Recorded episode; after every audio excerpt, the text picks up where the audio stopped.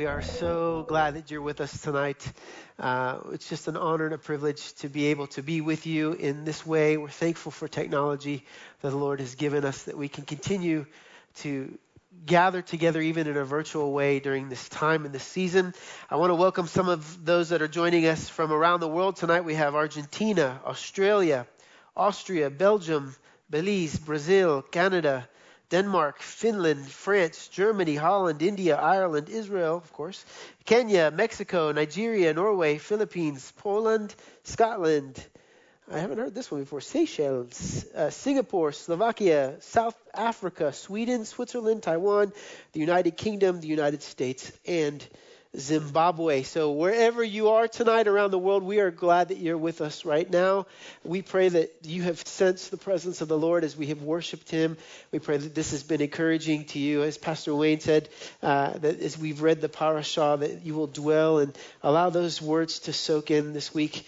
And tonight, we're going to jump into a new series. Before we do that, though, I want to just say thank you to uh, Thais Schuchman, who is on the worship team with us again tonight. Thais, we are so grateful for her gift and for her coming to serve with us.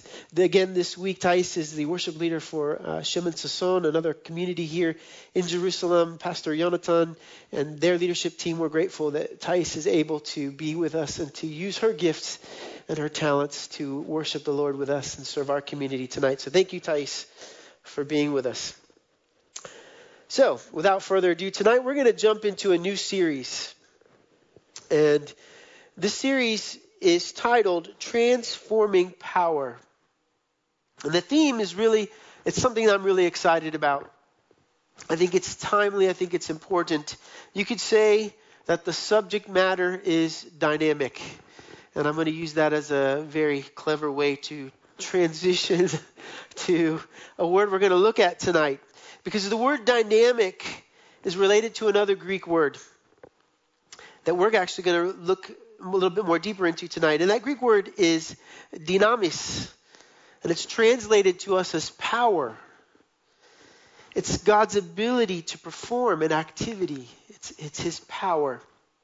And we see this word in our key text tonight. So let's turn there. If you'll open your Bibles, if you'll open your devices, whatever you're going to be reading the Word of God from tonight, if you go ahead and turn to Romans chapter 1, we're going to look at verse 16. Romans chapter 1, verse 16. And while you're turning there, I just want to say that we're going to be focusing in this series on the transforming power of God. That's what we're going to be focusing on. So, again, Romans chapter 1, we're going to be looking at verse 16. And this is what it says For I am not ashamed of the gospel, it is the power of God. There's that word, power, dynamis, of God for salvation to everyone who has faith, to the Jew first, and also to the Greek. Now, here in this passage, the Apostle Paul declares that the gospel message itself is the dynamis, the power of God for salvation to everyone who has faith. First given to the Jewish people, and then out, then on to the Greeks or to those that are non-Jewish.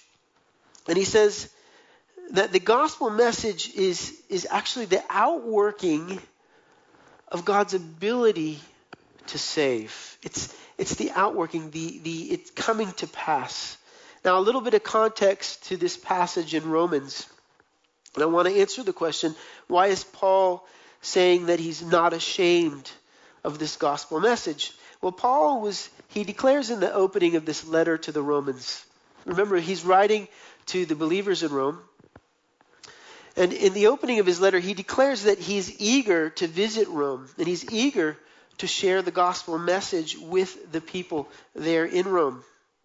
And also remember that at this time in history, Rome is the center of power and authority. It's, it's the center of where what was the known world is being ruled from in this time. So it's the center of power as we would understand it in a physical idea the center of power and authority in the world. And what Paul is really, I think, conveying here is he's saying, even in this city of great worldly power and authority, the gospel message that he has would bring the power of God to salvation. So I'm not afraid to come even to Rome and to present this message because it is the power of God. It, it's transforming. Now, in chapter 1, again, Paul details for us what this gospel message is. So let's let's look at this real quick. It's in Romans again, chapter 1, beginning in verse 1. He says this, Paul himself, a slave of the Messiah Yeshua, called as an apostle and singled out for God's good news or gospel. That's what gospel translates to is good news, which he promised long ago through his prophets in the holy scriptures concerning his son Yeshua the Messiah our Lord who has a who was a descendant of David according to the flesh and who has been declared to be the powerful son of God by the resurrection from the dead according to the spirit of holiness. So, he, he gives us that the context of his message of the gospel is that Yeshua, the Messiah, he was a descendant of David. He was sent as he was prophesied in the prophets and the Holy Scriptures, and that he came in the flesh and he was declared to be the powerful Son of God by the resurrection from the dead according to the Spirit of holiness. Now, it is my belief that the good news or this gospel message concerning the Messiah, specifically his coming, his death, and most importantly, his resurrection, according to the scriptures, has lost its significance today for many people that would profess to believe or be followers of Yeshua. In a way, it would seem, and I'm saying seem, it would seem as though it has lost its power. But you see, for the Apostle Paul, this message is the power of God for salvation. It, it was and it continues to be. I was looking at some statistics and, and I found a recent poll, and this is an American poll, so this is American evangelical Christians, or people that would consider themselves, that were polled, considered themselves to be American evangelical Christians. Listen to this 52% said that they reject the concept of absolute truth. 75% believe people are basically good. 48% believe salvation can be earned by good works. Let me read that again. 48% believe salvation can be earned by good works. 43% believe Yeshua may have sinned. Now, again, this may not be reflective of the wider world. I'm sure the specific statistics would skew in different parts of the world, but I believe in many of the historic nations with a Christian history or a Christian past, unfortunately, this statistic is probably true or even maybe even worse than what I just read to you. Now, these statistics and posts from Christian musicians and worship leaders, and this troubled me a lot actually as I was thinking about this concept and what this tension that's taking place. These musicians and leaders who, in the last few years, have come out and said they declared that they no longer believe in God and it presents us with this tension in regards to the gospel message we have received. It saddens me in a way to hear people. It makes me question what, what is it that you believed? Who was it that you followed? What was the message that you heard? Where was the power? And that's the question I want to get to tonight. Because again, all of these people in the statistics I just gave you at some point professed an acceptance of the gospel message, or at least some semblance of the gospel message. So what happened? Now, I understand in our world today that it's considered more correct you know, to encourage people to find their own path, not to discourage their quest for truth. Please understand, I am all for the pursuit of truth and the understanding of the truth. But it is my belief, and hear me tonight, it is my belief that to walk away from God, to say that I no longer believe in God, to walk away from God is to walk away from the truth. It's to walk away from the truth. I can't imagine the Apostle Paul encouraging his young disciple Timothy to say, Hey, Timothy, it's okay, just find your own path, search your own truth. Especially when he faced doubts or concerns as a leader, as he was leading the community in Ephesus. In fact, we know that Paul did exactly the opposite of that. He warned Timothy, in fact, of what would come in the future. As Timothy was serving in Ephesus, Paul sent him two letters, and in his second letter, 2 Timothy, Paul encourages Timothy. He said this in 2 Timothy chapter 1 verse 13, "Hold on to the pattern of sound teaching that you've heard from me and the faith and love that are in Yeshua the Messiah." He continues in verse in chapter 2 verse 8, he encourages Timothy keep he encourages Timothy to keep his attention on Yeshua the Messiah as risen from the dead. This is key. Keep your attention on Yeshua the Messiah as risen from the dead. That's 2 Timothy 2:8. He continues, encourages Timothy to reject foolish and ignorant disputes, knowing that they are they just breed quarrels. That's 2 Timothy chapter 2, 23. Now the issue that was happening was there were some in the community that were teaching doctrinally something different than what the apostle Paul had taught and what the other apostles were teaching, especially in regards to the resurrection and the coming of the Lord. And this was confusing people. And so this encouragement from Paul is he's expressing his desire for Timothy to remain true to the message that he received. And he continues in uh, chapter 2, verse 24. He informs Timothy that the Lord's servant must be gentle to everyone, able to teach and patient, instructing his opponents with gentleness. And so he's asking Timothy, be faithful to teach the truth, the same things that you've learned, and teach those with gentleness and patience. And then Paul comes to a warning, and I want to read this with you tonight in 2 Timothy chapter 3. 2 Timothy chapter 3, beginning in verse 1. And Paul says this to, to Timothy, but know this Difficult times will come in the last days, for people will be lovers of self, lovers of money, boastful, proud, blasphemers, disobedient to parents, ungrateful, unholy, unloving, irreconcilable, slanderers, without self control, brutal, without love for what is good, traitors, reckless, conceited, lovers of pleasure rather than lovers of God, holding to a form of godliness, but listen to this, but denying its power. And then he says, avoid such people or avoid these people. So he warns Timothy that there will come a time where people will have an outward appearance of godliness in what they say, maybe even in what they do outwardly or what they do in public. But he said they will deny the power of true godliness. Ultimately, they will not be changed. Remember, our title of the series is Transforming Power. And Pastor Chad next week is going to continue in this series, and he's going to look at that transformation a bit more. But what I want us to understand from this particular passage tonight is that there will come a time when people will look like they have faith in God, but they will not be receptive of God's power. They will not be receptive of God's power because reception of God's power means change. Something has to change.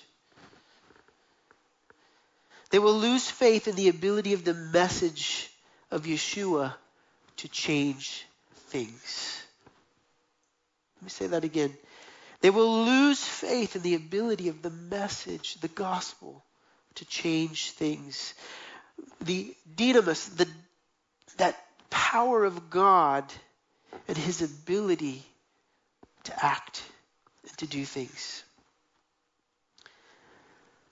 Here's a key point. and if, if you don't hear anything else I say tonight, please hear me. Please lean in at this moment and, and listen to what I'm about to say. The good news, the gospel concerning Yeshua, his coming, his death, and resurrection are the truth of God concerning God's plan for the salvation and the eternal redemption of humanity. It is His truth. It is His outworking of truth in the world. And to deny its power, to deny the power of this message, is to consider God powerless. Hear me tonight. Why? Because it was God Himself who gave power to the message of Yeshua. It was God Himself who raised Yeshua from the grave. The truth of the gospel is the power of God for salvation. And this message is not just about giving us a better understanding of God. It's not just about a message of forgiveness of sins.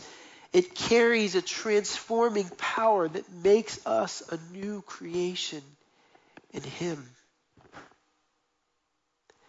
In Acts chapter 1, Yeshua was speaking to his followers before he ascended to heaven, and he said to them, But you will receive power when the Holy Spirit comes on you, and you will be my witnesses in Jerusalem and in all Judea and Samaria and to the ends of the earth. And this is the same Greek word, dynamis, that was used in Romans chapter 1 that they would receive God's ability to perform and to act, to be his witnesses in the earth, and to pass that message on to other people.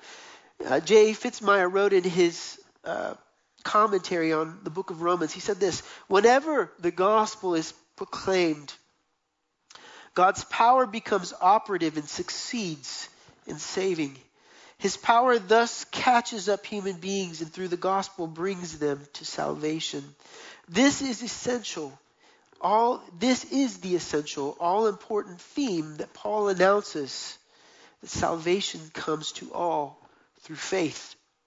And as it's used, this word of power in Romans 1:16, it's the phrase formulates the dynamic character of God's gospel. The word may announce the death and resurrection of Yeshua the Messiah. But the emphasis, listen to this, but the emphasis is on that word as a force of power unleashed in human history. That the power of this message was the power of God unleashed, released into human history. Paul himself was transformed by this message. He went from being someone who found it his duty to find people who followed Yeshua, who professed faith in Yeshua, and to persecute them, to lock them up, to being one of the greatest advocates and teachers of it. In fact, he was so far on the other side of the other, of the other spectrum that it took a long time for the apostles and the disciples to actually believe that he was transformed because he was so far on the other side. What a testimony to the transformational power of the gospel and the truth of who Yeshua is. So, what are we to do? Are we truly living in this power of God, this great power that was unleashed in human history? And if not, how do we begin to live in this power? Well, Paul gives us the starting point. If we go back to our text in Romans chapter 1, for he says this For I am not ashamed of the gospel, it is the power of God for salvation to everyone who has faith. To the Jew first, then also to the Greek. The starting point was faith. This is how we live in this power. We have faith. But faith in what? It's faith to believe that God is able to do the things that he said and he promised to do. It is faith to believe that God will do the things that he has promised to do. You see, when we acknowledge the dynamis, this power of God to act and to accomplish his purposes. This power activates revelation in us, which enables us to see things from God's perspective. And I want to look at this a little bit more tonight, especially in the life of Yeshua's disciples. You see, faith enables us to view the world around us through the eyes of God's redemptive power. And we are convinced that this power cannot be overcome. I'm going to say that again. Faith enables us to view the world around us through the eyes of God's redemptive power, and we become convinced, we are convinced that this power cannot be overcome. I want to illustrate this through a story. On the day of Yeshua's crucifixion, as his followers were there and they were seeing his body taken down from the cross, and they saw his body placed in a tomb. What the disciples saw in that moment was an end, something final, death. And they were, what do we do now? We don't, who's going to lead us? What do we believe?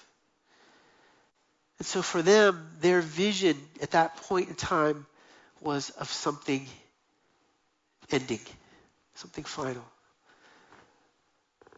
But through the eyes of God's redemptive power, what God saw was the beginning of something new.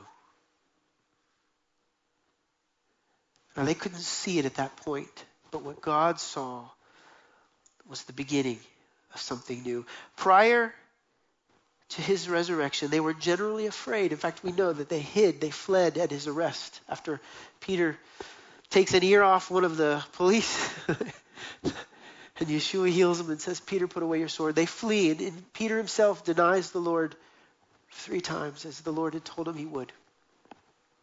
They were afraid. But after his resurrection, and after the, the coming of the Holy Spirit at Shavuot, something was very, very different. And I want to look at this transformation. Again, we see them before his death. And now let's look at him, look at these disciples after his resurrection, after the Holy Spirit comes. I want you to look, we're going to go to Acts, we're going to pick up in chapter 4, but let me give you a little background here from the story, which begins actually in Acts, Acts chapter 3. This is a story of Peter and John, and they're going to the temple. They're going to pray. And on their way, as they come to the temple gates, there's a lame man there begging. The, the account in Acts says that he had been there, he had been lame from birth. He was brought there every day to, to beg. So people knew him, they would see him every day. People knew he was lame. And Peter and John, as they come, they, they have compassion and they heal this lame man. And a crowd begins to gather at this miracle because people are like, wow, this guy's been lame his whole life. We know him. What, what has happened? And, and a crowd begins to gather. And Peter seizes the moment and he's, he's emboldened and he begins to, to share and to teach the people. And he begins to speak to the crowd about Yeshua and his death and his resurrection. And it was his power that healed this lame man. And so now that brings us to chapter 4. We're going to read now, chapter 4, beginning in verse 1. And it says, Now as they were speaking to the people, the priests, the commander of the temple police, and the Sadducees confronted them because they were provoked that they were teaching the people and proclaiming the resurrection from the dead, using Yeshua as the example. So they seized them and put them in custody until the next day, since it was already evening. So Peter and John are taken into custody held overnight. It tells us in the next verses that because of Peter and the other disciples speaking out, that 5,000 men received their message that day. And then the next day, there's a gathering. All of the rulers, elders, scribes assembled in Jerusalem with the high priest and Caiaphas and all the members of the high priestly family gather they bring John and Peter before them and they ask them this question By what power or in what name have you done this? Isn't that interesting? By what power? And Peter again states that it was the person of Yeshua. And he goes into that he was the stone that the builders rejected, that he was crucified, he was raised from the dead. And he goes into the story again. And then they send them away. And then in verse 15 of Acts chapter 4, it says this And after they had ordered them to leave the Sanhedrin, they conferred among themselves, saying, Why, what should we do with these men? For an obvious sign, evident to all who live in Jerusalem, has been done through them, and we cannot deny it. However, so that this does not spread any further among the people, let's threaten them against speaking to anyone in this name again. So they called for them and ordered them not to preach or teach at all in the name of Yeshua. So they basically said, look, guys, you can say whatever you want. Just don't talk about him. Don't preach in his name. Don't talk about his resurrection. You see, because the Sadducees were upset because number one, they didn't believe in resurrection. So that was a problem for them. The Pharisees were upset because Yeshua had repeatedly confronted them in front of the people, and they were frustrated by this. And they had actually, I believe, hoped that his name would just kind of disappear from history after his death. And so they're telling John and Peter, just don't talk about him. Don't talk about his resurrection, and we'll leave you alone. And you can say whatever you want. But then, in verse 19, listen to this. But Peter and John answered them, Whether it's right in the sight of God for us to listen to you rather than to God, you decide. For we are unable to stop speaking about what we have seen and heard. So, what changed? in Peter and John. They were convinced of the things that they had seen with their own eyes, the things that they had witnessed. Ladies and gentlemen, we have a testimony that we have been given of the life, the death, and the resurrection of Yeshua from people, many of whom went to their death proclaiming this as the truth. Saying, This is what I saw with my own eyes. This is what I experienced. Also, the power of God had come upon them at Shavuot. And I believe at that point is when their vision changed and they were able to see the world around them through God's redemptive power. And they were convinced of God's power that it could not be overcome. And they were no longer this is key, they were no longer afraid of physical death. They had no fear of death. As I was preparing this message, I was reminded about three years ago, my mother, uh, my family was gathered. My mother was very ill, and, and we knew she was close, and our family was together in my parents' home as she passed from this life to the next. I was with my siblings, my two brothers, and my sister, and my father. We were singing songs with her and there was sadness, there was tears. But I'll tell you what was not present in that moment. There was no fear. There was no fear of what was to come. In fact, I remember my sister re- repeatedly saying to my mom, It's okay, mom, we're here. You can go.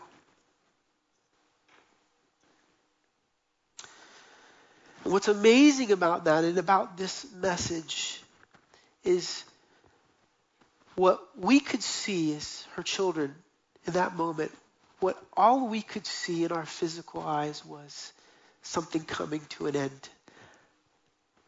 Her physical body ending.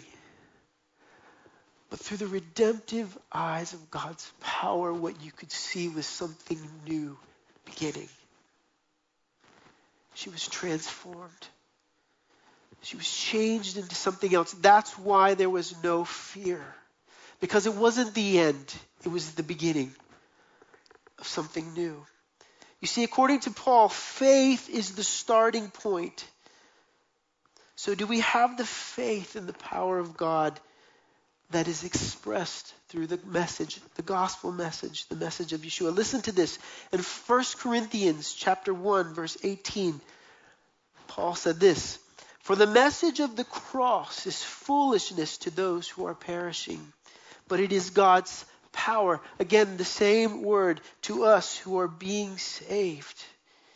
He presents the same tension and challenge. To the world around us in the physical, they see an end. It's foolishness to them. This is silly. It's a myth. It's a story. Whatever. It's foolishness. But for those who are being saved and who have put their faith that God's power will not be overcome, this message becomes God's power to us. In Philippians chapter 3 and verse 10, Paul says, My goal is to know him in the power of his resurrection and the fellowship of his sufferings, being conformed to his death, assuming that I will somehow reach the resurrection from the dead.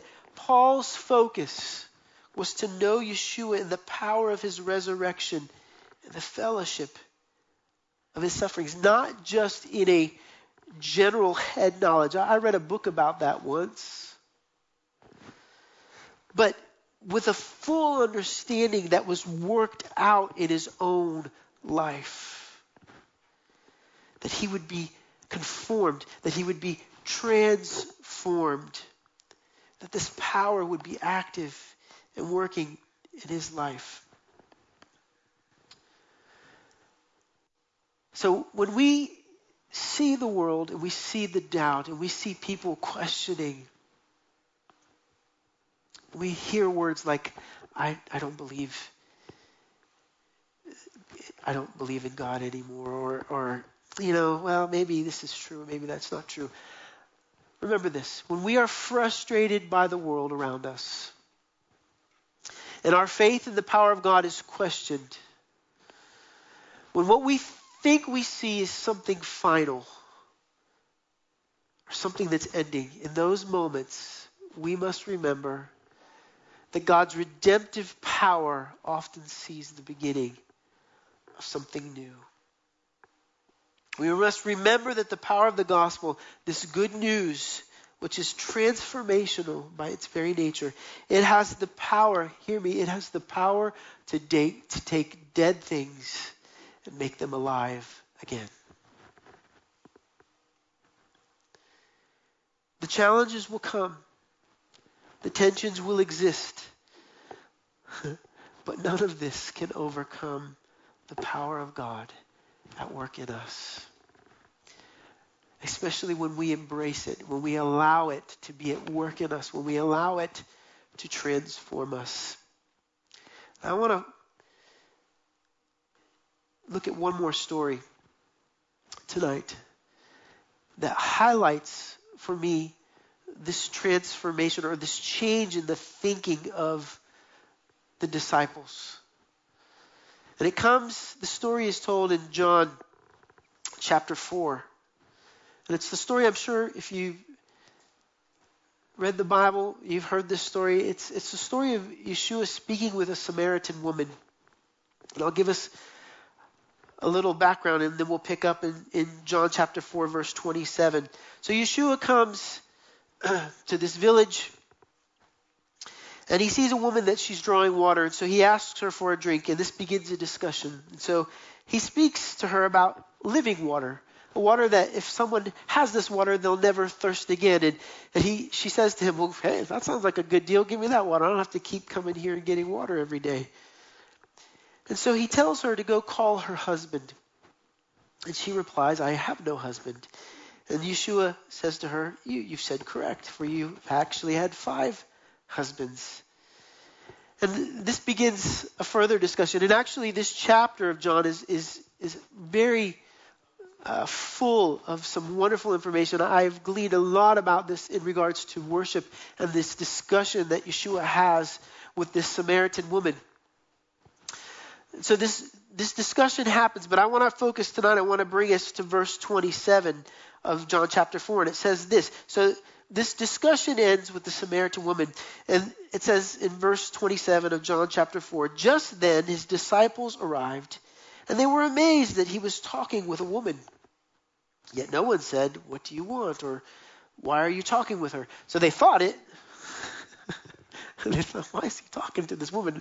Number one, he's talking to a woman. Number two, she's a Samaritan. What in the world is he doing? But nobody said it. But that's what they were thinking.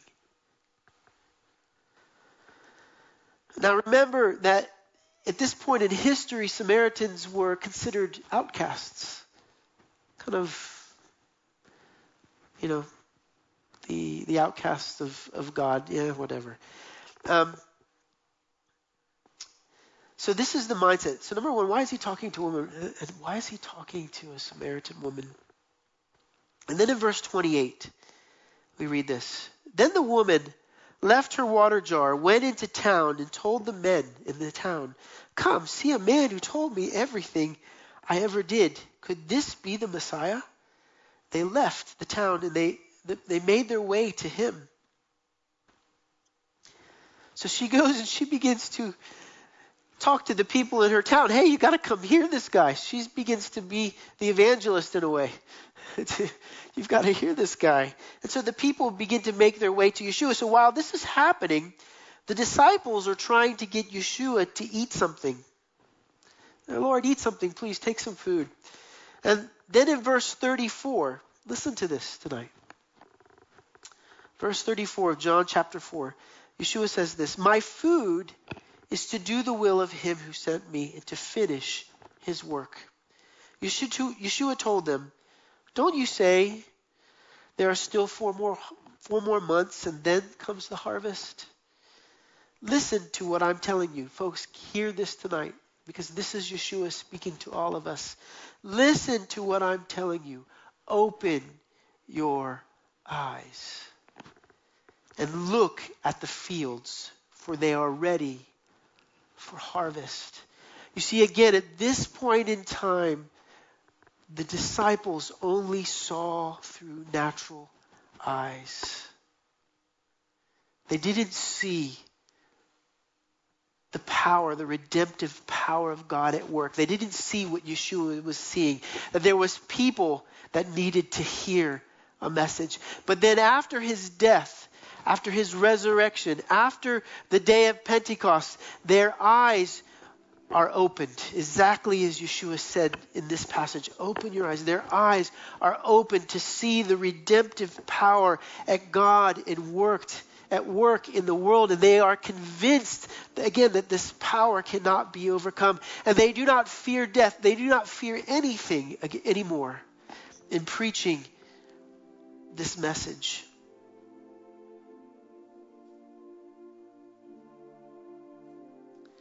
I want to just repeat this phrase one more time.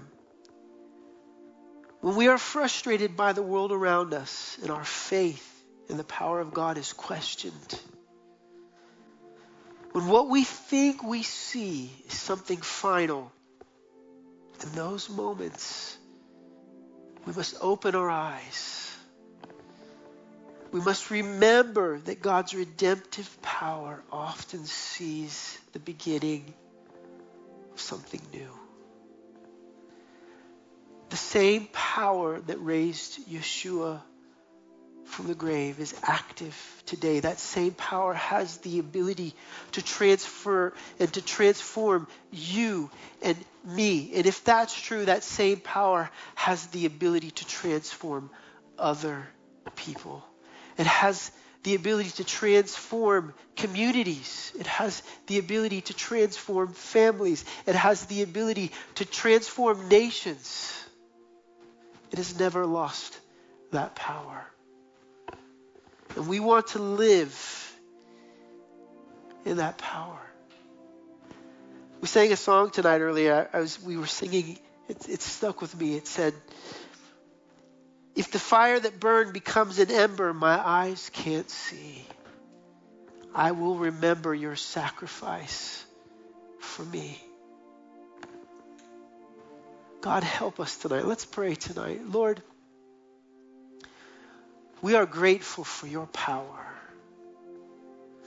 Lord, we are thankful for your redemptive work, that you unleashed it in history for our sakes, God, that we could be brought in. Lord, in a way, we can't even begin to understand the scope and the magnitude of the power that you unleashed. It's as if you held the sea open for all of humanity and said, Come, cross from death to life. God, we're thankful for that tonight. God, give us eyes that see. Let us walk in the power of the gospel message that Yeshua came, He died, He was resurrected. God, let us be convinced that this power exists today, that it's at work in us and it can change the world around us. Holy Spirit, continue to work in us. We thank you for your power.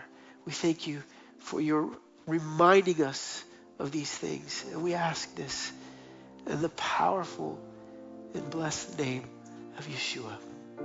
Amen.